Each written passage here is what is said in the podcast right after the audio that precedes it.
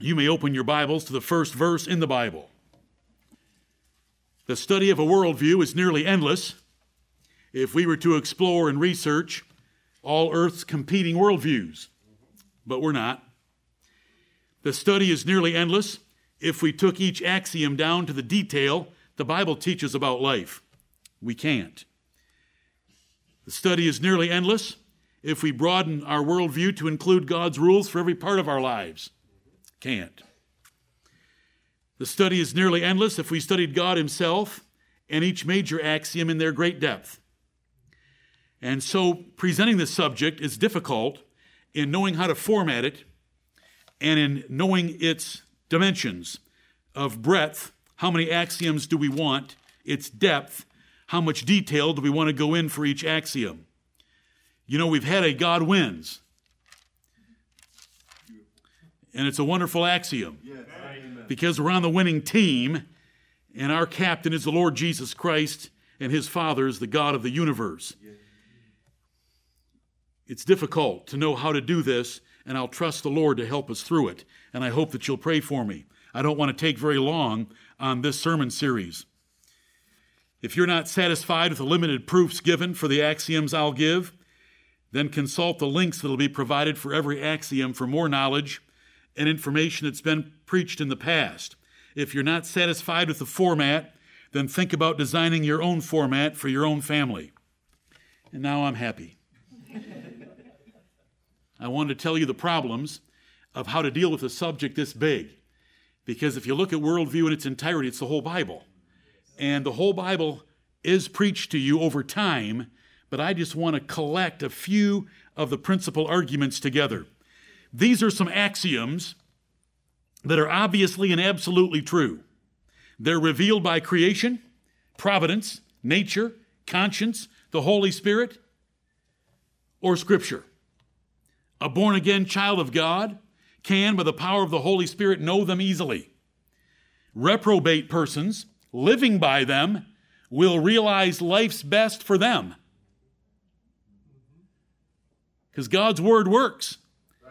Even if you're a reprobate and you put into practice the things the Bible teaches, you'll be better off for doing so. Number one, God is. Amen. Some of you that have known me for a long time, many decades, know that I used to start certain uh, seminars that we would hold and advertise in Greenville to the general public to come. That assumption number one is God is. Right. And God is, is the foundational assumption, and axiom for a worldview. There is a God, but I like better God is. Because we are told that faith should believe two things. Without faith, it is impossible to please Him. For he that cometh to God must believe that He is, and that He is a rewarder of them that diligently seek Him. God is. The first four words of the Bible are the perfect four words. Could there be better four words? No. This is God's choice of the first four words. In the beginning, God. He is the first cause of all things. And He is the first end of all things. Everything is of Him, by Him, to Him, and through Him. Through Jesus Christ our Lord. In the beginning, God. We start out with that fourth word, God, because in the beginning, there wasn't anything else but God.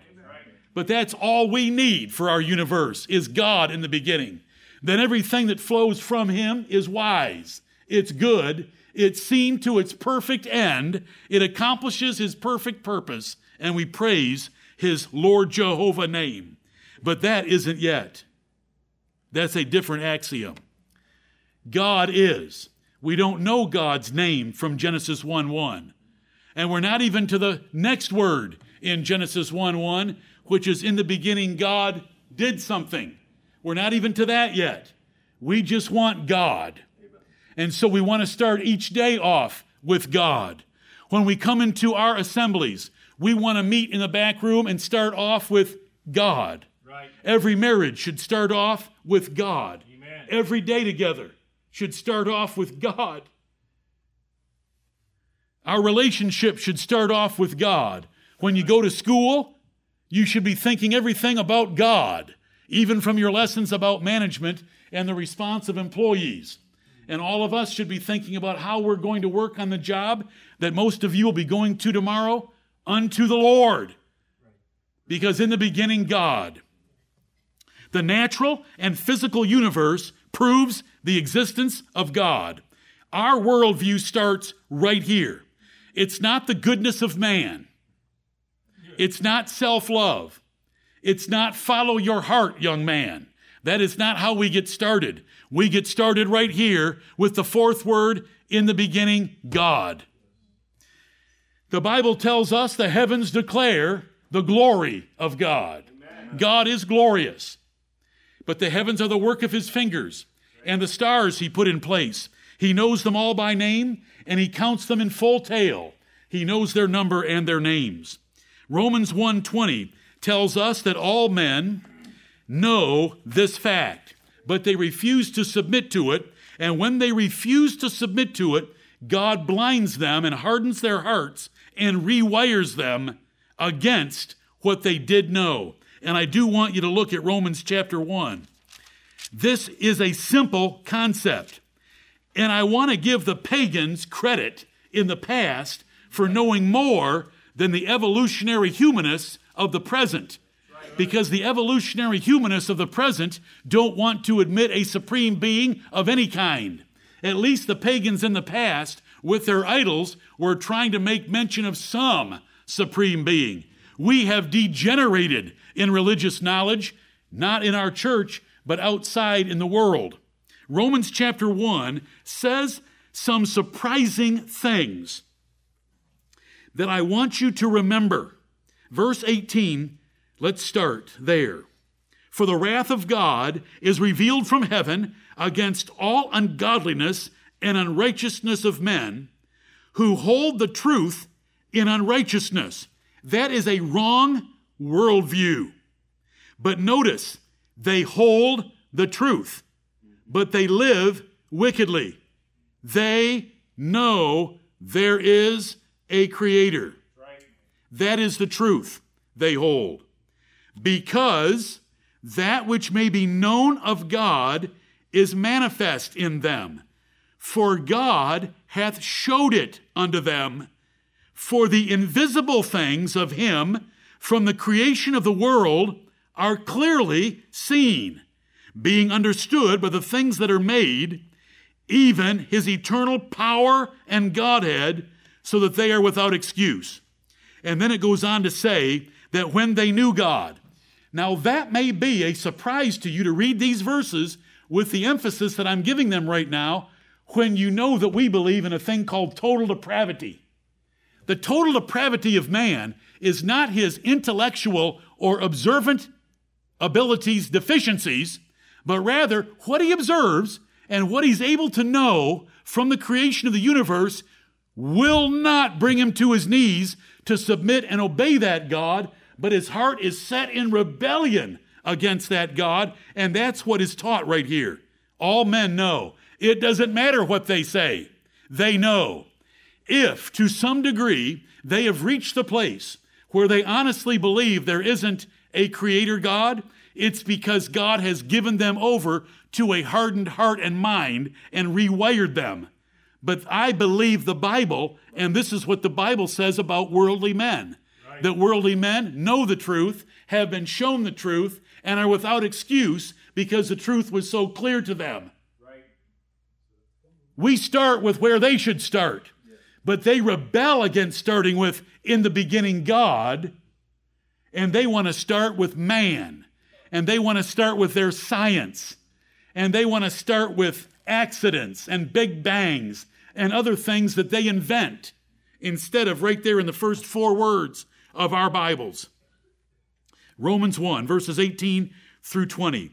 And if you keep reading, like in verse 21, because that, when they knew God from creation, they glorified him not as creator God, they didn't glorify him as God, neither were thankful because the Lord had put them in such a nice place, but became vain in their imaginations, and their foolish heart was darkened. That passive voice verb construction of was darkened means that God darkened their hearts for rejecting the knowledge of creation that is visibly evident. So they held the truth in unrighteousness. The real issue of total depravity of men is not intellectual, but heart. Right. It's, it's what they love. They love sin, so they hate God. They love their sinful friends, so they hate the people of God. It's not that they're intellectually de- incapacitated so that they cannot know that the creation requires intelligent design, and that intelligent design is the work of a creator God. There it is. Look at Psalm 19. This is where we start, and we have a solid foundation for where we start with our worldview. Psalm 19. My wife this past week was talking about a strong man coming out of his chamber, ready to run a race. Dream on. It wasn't about your pastor. I was speaking to myself about dreaming. It was about the sun. There were some sunrises, and our house is situated in such a way that we get to see every sunrise. And we thank the Lord for that. The heavens declare the glory of God, and the firmament showeth his handiwork. Day unto day uttereth speech, and night unto night showeth knowledge. There is no speech nor language where their voice is not heard. That is the preaching of the heavens and the firmament. Their line, their preaching outline is gone out through all the earth, and their words to the end of the world. In them, that is in the heavens, hath he set a tabernacle for the sun, which is as a bridegroom coming out of his chamber, and rejoiceth as a strong man to run a race. His going forth is from the end of the heaven, and his circuit unto the ends of it, and there is nothing hid from the heat thereof. God sends his sun and his rain on the evil and the good, and the heavens declare his glory. Every language, every dialect gets a lesson every day, every night that there is a creator God. The knowledge of God is in all the earth, but they have rebelled against it.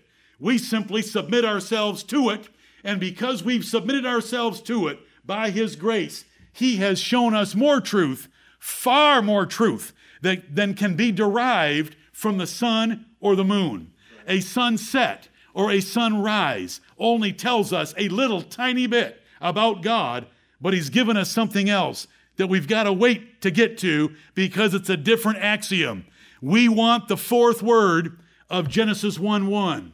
James, what is the fourth word of Genesis 1 1? Excellent. Excellent. You can relax now. In the beginning, God. Amen. I hope you'll always remember that, James. Everyone in this church should care about everyone else in this church, right. especially our youth. Amen. And it's not to have programs for them, but thank you. No, thank you. We want them to remember the worldview that God gave their fathers. In the beginning, God. Every child should memorize Genesis 1 1 as soon as possible and be reminded of it daily. Can you look at these six verses and realize that this just isn't to the elect? This just isn't to the regenerate. This is to everyone. Right. The heavens declare the glory of God in every language. Day unto day uttereth speech, night unto night showeth knowledge. There is no speech nor language where their voice is not heard. There's constant preaching that there's a God. And they start their world view off there is no God. At break time, I was talking to a couple of our brothers about what happened to Germany. You know, the company, the country that hosts the company that some of you work for. That country is dedicated against God. Of all the nations of Europe, it's dedicated more against God than any other nation. If you were to read its main philosophers from the 19th century, the 1800s, and read their hatred of God, Nietzsche, Marx, and others, Freud, you just go on, there's names that you should remember, and God has punished that nation. You say, they look pretty prosperous to me. Don't you understand the Bible yet? It is the prosperity of a fool. When God makes a man rich and then that man drops into hell, if you ask the rich man in hell right now, do you think he would say Germany's being blessed? No. no.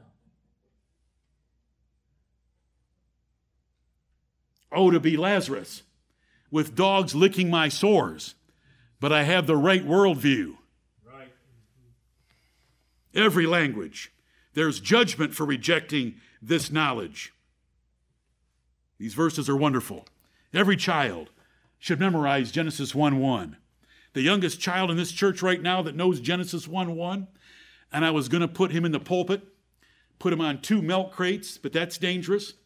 Put that microphone right up to his mouth. Paul, little Paul, Little Paul knows it. I'm looking for someone who's going to get a two year old to know Charlotte. She's not two yet. They should know this verse. In the beginning, God. And instead of jumping to create too fast, let them just stop and linger on the fourth word, in the beginning, God, because that's where we start. And that's what started everything, is God. God didn't have to create, God chose to create. And what God chose to create was His choice. And how He chose to create what He created was His choice. And it's amazing what He created and, it's, and the differences that He made. Should the, should the tiger be jealous of the leopard for running faster? Or should the leopard be jealous of the tiger for being stronger? God made all these differences because it pleased Him, because He felt like it. For those of you that had took the risk, took the severe risk, and clicked on a couple links of reformed rap in the Tuesday update, you would have got some good lessons about the sovereignty of God. And he summarized Matthew chapter 20 and Matthew chapter 11, where it says, Because it seemed good in his sight, with because he felt like it. What a God we worship! Because he felt like it. Why does the elephant have a long nose and the giraffe have a long neck? Because he felt like it. What's wrong? Why does God, what did God do with the baboon? My favorite animal at the zoo. I love lions. I appreciate elephants, but I love baboons because my God has a sense of humor. And you know his sense of humor. And it's graphic. And it's red and shiny and they're at his knees. Beautiful. God did that because he felt like it. When David was telling the princes of Israel to take care of his young son Solomon after his death, you know, he took Israel and he narrowed it down to Judah, and he narrowed Judah down to the family of Jesse, and then he narrowed down Jesse's eight sons because he liked me, because he felt like it. Our God has chosen men, He's chosen us. Do you know how much mercy He has shown us to be part of this congregation? Not because of its pastor, because of the content, the body of content and truth He's given us, and the conviction He has continued to show us over the years to show us things that were wrong, to show us things that are right, so that we can continue to grow in knowledge right. and in a relationship with Him. He's, tr- he's been tremendously good to us. Yeah. And if you just sit there and think of something that you think is bad, it's still for the glory of God, as our young brother prayed. And we shouldn't be thinking about it as just bad. Bad things do happen. That's why Job said to Mrs. Job, Shall we receive good and not evil? Because we do get both. But we prayed today that our faith and love and fear of God would increase so that we trust Him no matter what He chooses for us. Because the first rule is in the beginning, God. And we reject anyone that doesn't believe in God. I find no evidence in the Bible of men ever wasting their time with atheists. I have no time for atheists. If I smell an atheist trying to write our website, I have no time for him. He's going to spend all his time in the lake of fire, and it's an appropriate place for him. I don't care about atheists. Because if you're that stupid to reject the visible creation with God shoving a blazing sun in your face every morning and a beautiful moon and stars every night, I don't have time for you. I'm going to go out in my yard and talk to a tree. There isn't any evidence in the Bible. Paul didn't go looking for atheists. Right. Paul went looking for men who feared a monotheistic in a monotheistic religion, one God, right. Jehovah of the Bible. Jews or Gentiles would be in the synagogue. He told the Athenians about what I just said about atheists. You're worshiping God ignorantly. And I'm here to declare unto you, you're, you're way too superstitious in your religious ideas, and so on and so forth. We start right here. The four most important words for a true worldview are these In the beginning, God. The origin of everything is with God. Where did things come from? God. Why did we get them? God. What should we do with them? What God wants. Right. What's the end of them? What God has chosen. Amen. And He's going to burn up everything you can see. Right. Don't put too much confidence or affection in the things that you can see. He's going to burn them up. Without faith, it is impossible to please Him. For he that cometh to God must believe that He is. Amen. And that he is a rewarder of them that diligently seek him. That's another verse for those parents that want to exercise their child's minds.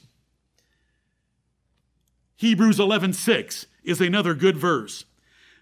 The God that is created all things, so any God that did not create all things is not him. Our God created all things, and that's what we start with. God is the first cause of all things. Yes, all things. Yes, including Satan and sin. Is God the first cause of sin? Of course he is. Just think about it. He's the first cause of sin. How is he the first cause of sin, Pastor? You're making me very nervous when you say that. Because he created rational creatures and gave them a law. And when you create rational creatures and give them a law, and you know that rational creatures are going to be tempted to exercise their rationale against the law, you end up with sin. God wasn't surprised by sin. Don't think any other way about sin. Right. Sin didn't originate with the devil, sin originated by the devil. The devil was the first one to sin, and he took our parents into sin. But God's the first cause by creating rational creatures and a law. He was never surprised. Eden didn't surprise him in the least. He was planning Eden. He planned Eden. He determined Eden. Use any word that you want, but he did not cause or force Adam and Eve to eat the fruit off that tree. He did not cause or force Satan to sin against his law. He did not impute or put pride into the devil to sin against the Lord. And pride was the devil's sin. We're told that in 1 Timothy chapter 3 and verse 6. You know, people get all messed up. They want to defend God. So, in, so they'll, they'll modify the Bible or they'll modify what the Bible says because they want to defend God. My God is so infinitely holy that he was able to create a rational being, give them a law, watch the rational being break the law, bring sin into the universe, and be perfectly holy in doing all of it. That's right. Amen. And as soon as you start to complain and fight and argue and question that, it's way above your pay grade. Yeah. Stop thinking and start praising. Amen. I thank God that out of the 31,102 verses, the one that arrested me about God himself was Romans 9:19. After hearing that it is God, it is God who wills, let me see, not of him that willeth, no, that's nor of him that runneth, but of God that showeth mercy in Romans 9 16. Then it goes on to explain in Romans 9 17 that God raised Pharaoh up for one purpose, and that was to crush him. And verse 18 is that he hardened Pharaoh, just like the book of Exodus tells us he hardened Pharaoh's heart. And so there's an obvious question that's going to rise. And so Paul asks the question to head us off Thou wilt say then unto me, Paul's writing. He's writing the church at Rome, whom he had never met. You are going to ask me this question Thou wilt say then unto me, Why doth he yet find fault? For who hath resisted his will? How can God fault someone that is fulfilling God's will? Do you know what the answer is? Oh, you misunderstood me. I would never want to get God that closely connected to sin. I would never want to get God that closely connected to Pharaoh's hardened heart. You misunderstood me. Nay, but, oh man. Nay, but, oh man. Modern English? Shut up. Nay, but, oh man, who art thou that repliest against God? The question is to reply against God. Shall the thing formed say to him that formed it, Why hast thou made me thus? Should that exchange ever occur? It should never occur. Hath not the potter power over the clay of the same lump to make one vessel unto honor and another vessel unto dishonor? That's Romans 9, 16 through 21. God, He's the first cause. He's the first choice. He made a choice to create. He made a choice what he created. Could the earth have been the shape of a football? It could have been, but it wasn't. He didn't like that shape. He liked it just the way it is. Could it have been 80% water and 20% land? It could have been, but it's not. It's 70% water and 30% land. Could he have made me six foot four? He could have, with effort. But he didn't. And I mean that very respectfully to point out, I'm just trying to point out things.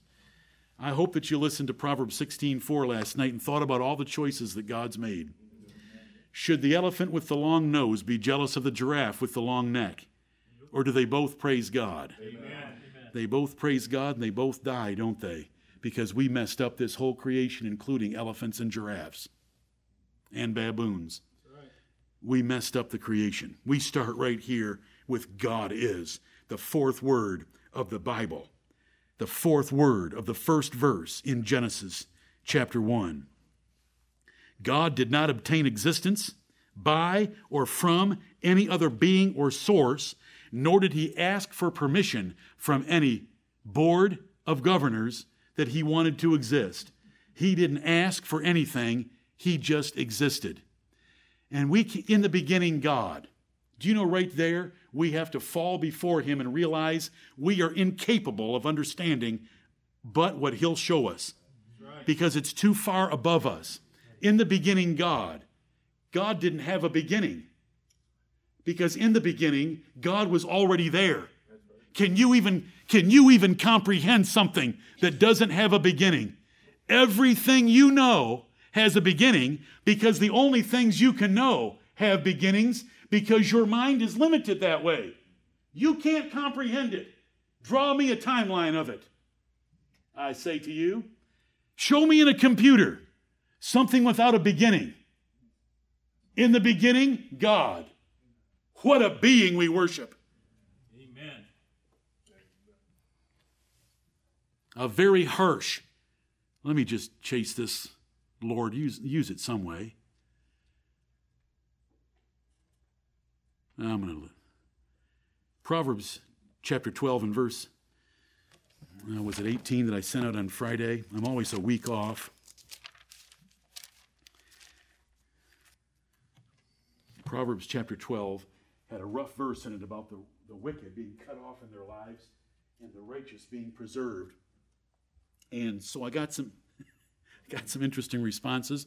And I got one interesting response, and the man was wanting to comment on the list of popular figures that I had all strung together, along with uh, people of history, m- modern people, and people of the Bible. And it was obviously a list of reprobates.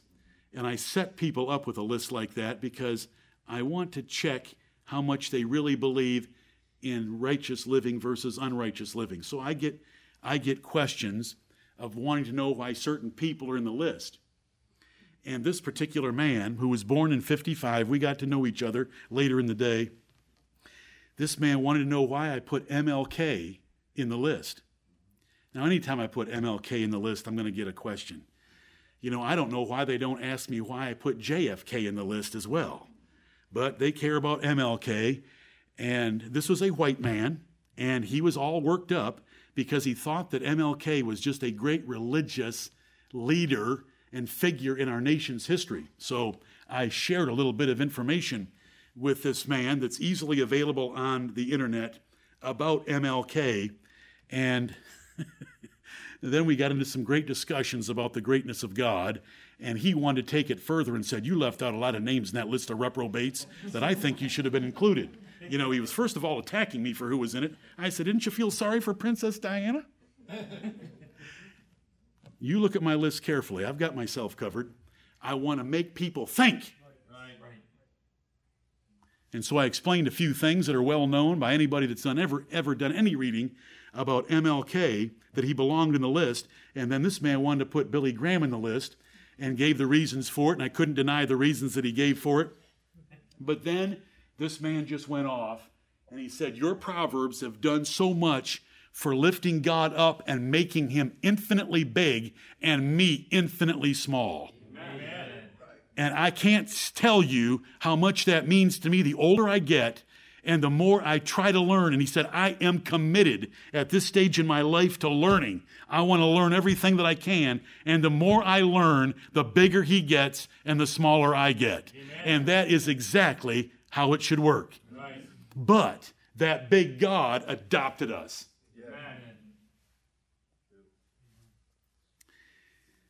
You say, what was wrong with MLK? He was a serial philanderer, which means an adulterous man all of his life. Unbelievable numbers kept track of by our FBI. All of his friend Abernathy, before he died, admitted all of it. The night, the night before he was shot, three different women during the evening. On and on it went. All well known about him. All you got to do is just do a little tiny bit of reading. He stole his doctoral thesis that got him the doctor that is on his name. He stole it, he plagiarized it. Third, which is more, the most important to me, he was a Baptist minister that totally corrupted the office into something that it was never intended to be, and that was a political activist and basically an anarchist with civil disobedience in our country in the name of being a Baptist pastor. Baptist pastors in the history of the world have never done anything like that. Enough about that subject. This God is the being we have to deal with. In the beginning, God. Because in the beginning, when there wasn't anything else, there was God. And that God we're going to learn about as we go through the axioms of our worldview holds us to a standard of how we're going to live. He's got rules of righteousness for us. And He is big and we are small. The first and foundational axiom establishes a higher authority by power and wisdom because in the beginning, before there were schools, before there was anything else, there was God. The power and wisdom to be with nothing in the beginning except himself, and then everything else to flow from him shows his power and his wisdom. Amen. God didn't obtain existence by or from any other being or source, and he didn't ask. If you, like most, assume God exists, how hard do you seek to know and obey him? If you believe, axiom number one, how hard do you work to know him better? Every one of you. I can't just give you an axiom of a worldview without it causing us to reflect do I believe that worldview? If in the beginning God, if those four words are true, then in the beginning, when there was nothing else, there was God and everything has flown has flowed from him. What effort do you put forth to know him? Right. How much do you love him? Do you want to know more about him? I appreciated hearing, earlier this morning that the Knowing God series was the favorite of someone in this congregation. In the two weeks that I had with another preacher, I explained the importance of that particular series because it's knowing this God. We can't just have a little list of rules that we memorize and teach our children. Do you love this being? Do you love to talk about him, learn about him, tell about him, defend him, read about him, see what he wants from you, and give it to him, and give more to him than he asks? Do you like to go above and beyond like David did? David delighted in the Lord his God. David wanted to build the Lord a house. And the Lord said, I never hinted about having a house. So the Lord built him a house. God is. What are we going to do with that? Yes, of course. It's a rule of our worldview. Yes, but what about you personally? That God will have a personal one on one relationship with anyone that chooses it to approach unto him. If you approach unto him his way, he will meet you more than halfway. If you draw nigh to God, He will draw nigh to you. That is unbelievable, but it is true. And as we already had mentioned in this pulpit as well, He is inside us by His eternal Spirit. He's inside us, this great God. So when we start with, in the beginning, God, is He part of your everyday life? Do you walk with Him? Do you delight in Him? Do you want to exalt his son because he loves his son? Not to exalt Jesus because our denomination tells us to exalt Jesus, but exalt his son because he loves his son. Do you get shouting happy when you see something about God that lights your candle? Do you get shouting angry when someone questions God about pulling a trigger? Right. Is it all about God? It is all about God. Amen. The universe is all about God. Amen. The heavens declare the glory of God, and the firmament showeth his handiwork. Right. It's all about God. And so we start right there with God. What is the number two axiom or assumption that I would start all those seminars with in days gone by? God gave Scripture. We have to jump to the Bible next because the Bible tells us most of what we know about God. Creation only tells us a little bit about God. The Bible tells us the rest.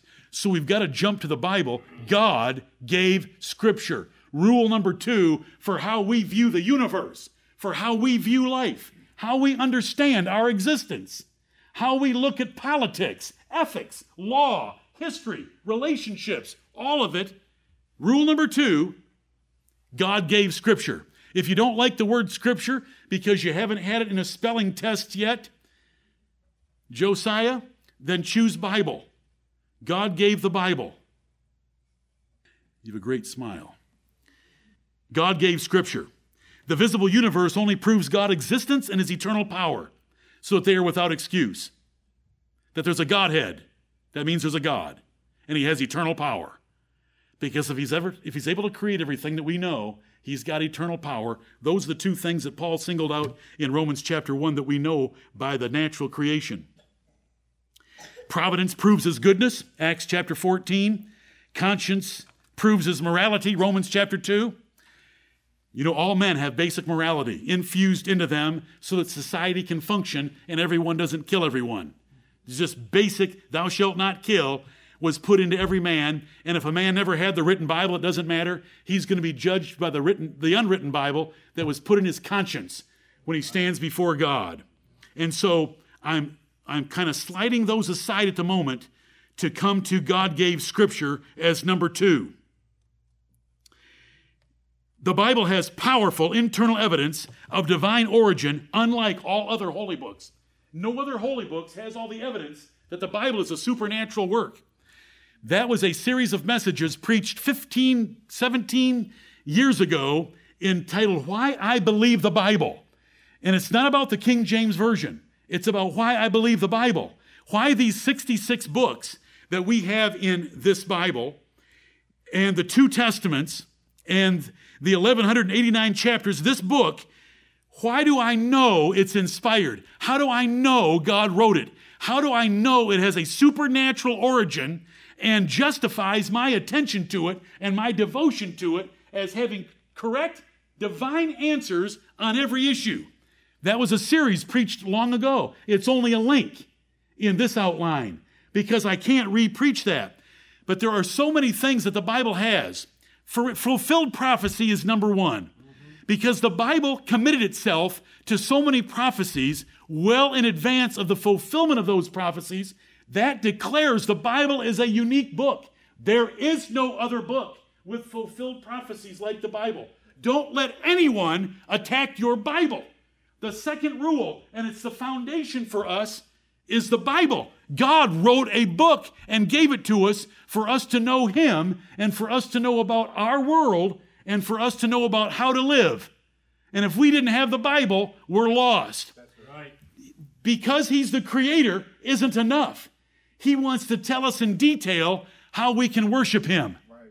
He seeks worshipers that will worship Him in spirit and in truth. And with the Bible, we know what spirit and we know what truth means. It's defined by our Bible.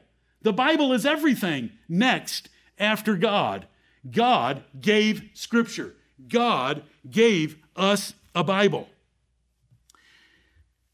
The Bible is, is beautiful on every subject. What is the life expectancy of a man? It's 73. What does the Bible say? 73. How does it say that? It says 70, and if by reason of strength, 80. So you've got a few that make 80 because strength, to have meaning, means that it can't be average. So you've got to have less that make 80 than make 70. So the Bible tells us 1000 BC at least. Now, if we trust the Hebrew scribes, Moses wrote Psalm 90, which puts it back another 500 years before David, but we don't really care. For 3,000 years, we've known that the life expectancy of man, according to Psalm 90, verses 10 through 12, is 73. You know, we know why death happens in the womb. It was last Sunday, it was the first Adam. There are things in the Bible that are just fantastic. The seven sisters, some of the constellations that are in the Bible, when the Bible identified them in certain ways, man had not yet had telescopes to identify how many stars were involved in those constellations. The Bible says that there was a Hittite empire. The world until the 1950s said there was no Hittite empire. The Bible is wrong. Then they discover the Hittite empire. Eh, the world is always behind. They're slow learners. They're in remedial learning and they never get anywhere. They know nothing. We know everything. And it's not because we're special, it's because He's special and because He felt like it. And because He felt like it, He showed us some things and taught us some things that are in the Bible. I encourage you to look up that outline, Why I Believe the Bible, and just scroll down through its main points. Just its main points. Don't be intimidated by it. It's long.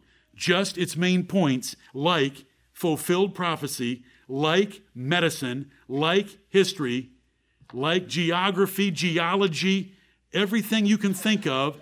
The Bible has dealt with it and dealt with it in, in a way that we haven't figured out until much later. Psychosomatic illnesses. Psychosomatic illnesses, if you look it up in some medical journal, it's going to be a recent discovery. But the Bible talked about it a long, long time ago, way back in the Old Testament, and so forth and so on. It's far superior to any other revelation by its detail and written evidence. Remember 2 Peter 119 we have also a more sure word of prophecy, whereunto ye do well, that ye take heed, as unto a light that shineth in a dark place, until the day dawn and the day star arise in your hearts. We have a light in this dark world.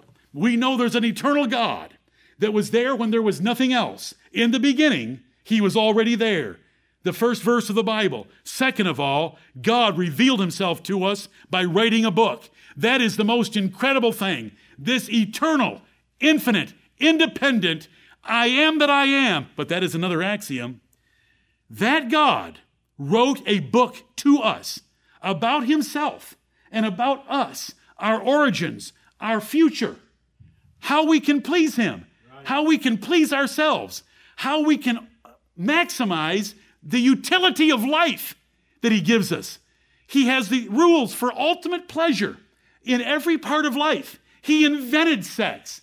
Don't think of anything outside of our God because he created it all and he gave rules to realize it at its best. Right. He told you how to have life's best, and even if a reprobate were to obey the Bible for whatever reason, they would derive benefit by doing everything in their lives right. They would not derive the benefit that we can have by God in us and God with us and God favoring us specially above His word, but they would have a great blessing. He inspired this written revelation and preserved it for four millennia to us in our King James Bibles from 40 different writers.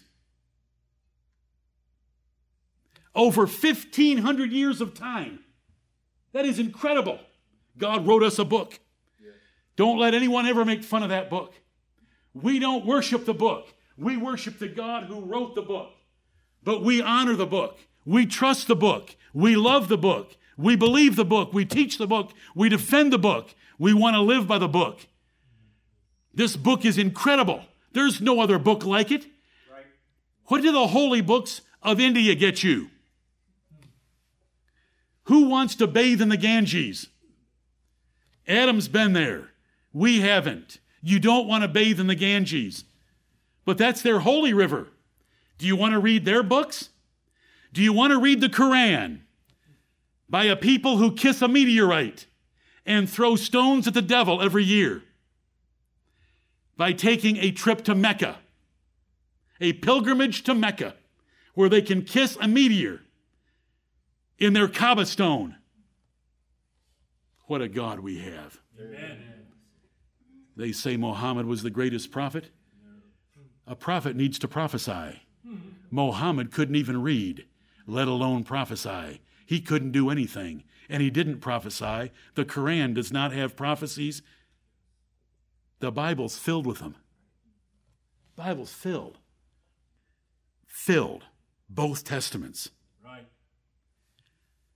Do we know how Europe developed? Do we know where it came from? Do we know what empire had to break up for it to appear on the scene? We do, we do, we do. We know incredible things. The destruction of Jerusalem in 70 AD, there's Jesus saying, Some of you standing here shall not taste of death till you see the kingdom of God come in power. Well, we know that that's got to happen in 40 years, or Jesus' statement wouldn't be true, and we find out that it did happen within 40 years, didn't it? And on and on it goes. Old and New Testament, we have this fantastic book. And so when we are talking about a worldview, how we're going to look at life, how we're going to look at politics, how we're going to look at the world, how we're going to look at nature, how we're going to look at our future, how we're going to look at death. God gets us started by knowing there is an eternal God with a Godhead and eternal power. But then he wrote a book. He inspired 40 men to pen sentences for us. He preserved it over 4,000 years to get it to us. And He gave it to us in our language, and He preserved it. Right. And it can reach the depths of your. There is no other book like it. Amen. It can speak to your soul and comfort you and lift you up and feed you. It can feed you up here. It can feed you here. It can feed you what you ought to do with these. You say, where does it say, whatsoever thy hand findeth to do, do it with thy might? See, it says hand. It, it covers our whole lives. It's, it's fantastic. Amen. And it's where we go with axiom number two. We never let anything go against the Bible. What's the verse we started off with today? Up here in this pulpit, Psalm 119, verse 128. I esteem all thy precepts concerning all things to be right. I value your Bible as being perfect on every subject.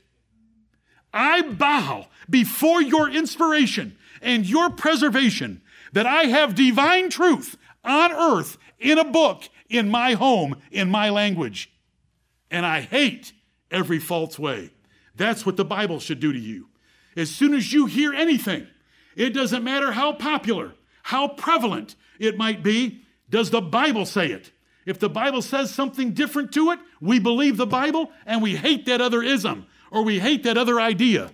And you're faced with them every day. Every day. And if you're out in the world, all day.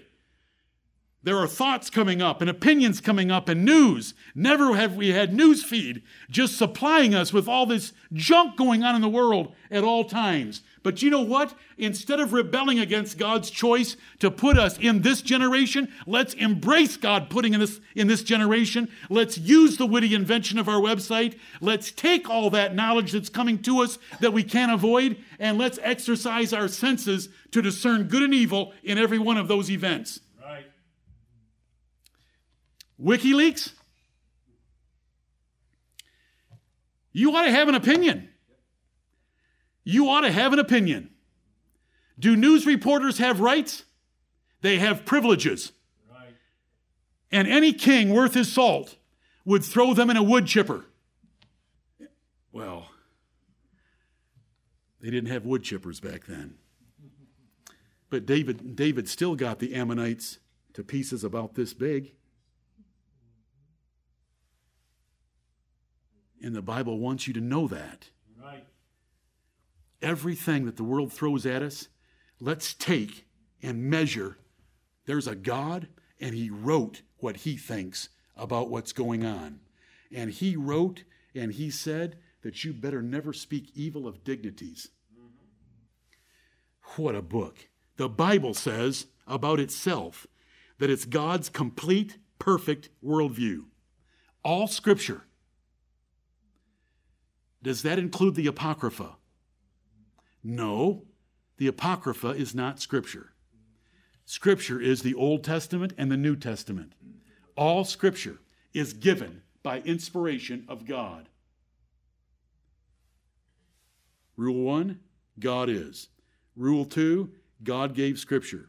All Scripture is given by inspiration of God and is profitable for doctrine that is teaching knowledge, for doctrine, for correction, for reproof, for instruction in righteousness, that the man of God may be perfect, truly furnished unto all good works. That is what God says about the book that He wrote for us.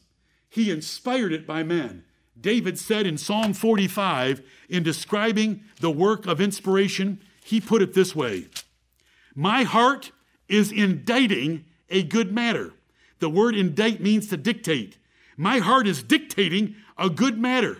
I speak of the things which I have made touching the king. My tongue is the pen of a ready writer. And so there David was. He had thoughts welling up inside him. And so he revealed those thoughts, and a writer penned them down, just like Jeremiah did. He penned them down with a pen and ink on paper, remember? And put them down for us. And so all scripture is given by inspiration of God. Now, I know that you know this. And next Sunday we'll go faster because all the introduction is out of the way. But you know this. I'm glad you know this. Can we as a church show the Lord that we really believe this? Right. We have two things to do then. Number one, God, I want to know you better. And I want to walk with you this week like I have never walked with you before. Search me, O God, and know my heart. Try me and know my thoughts, and see if there be any wicked way in me, and lead me in the way everlasting. I want to love you more. Thank you for giving me existence and revealing yourself to me that I know you. God, thank you for writing a book I'm sorry that I've neglected it. I haven't read it as diligently and meditatively as I could have or should have. I want to do better this week. When I open its pages, will you open my eyes to behold wondrous things out of it this week? Right. Will you show yourself to me this week? Will you let me land on some passages that will tell me about things that I'm doing wrong that I can do better? Let's not use these axioms to just hate the world's worldview, which we will do, which we must do, because they are mutually exclusive and antithetical to each other. The antithesis is our religion against them. Right. But let's look at this as what can we do better to put these things, if it's a real worldview, then how can we maximize our time in this world? God, help me in my relationship with you. Help me learn your Bible better. And we'll take the worldview that far this week. May the Lord bless the preaching of his word. Amen.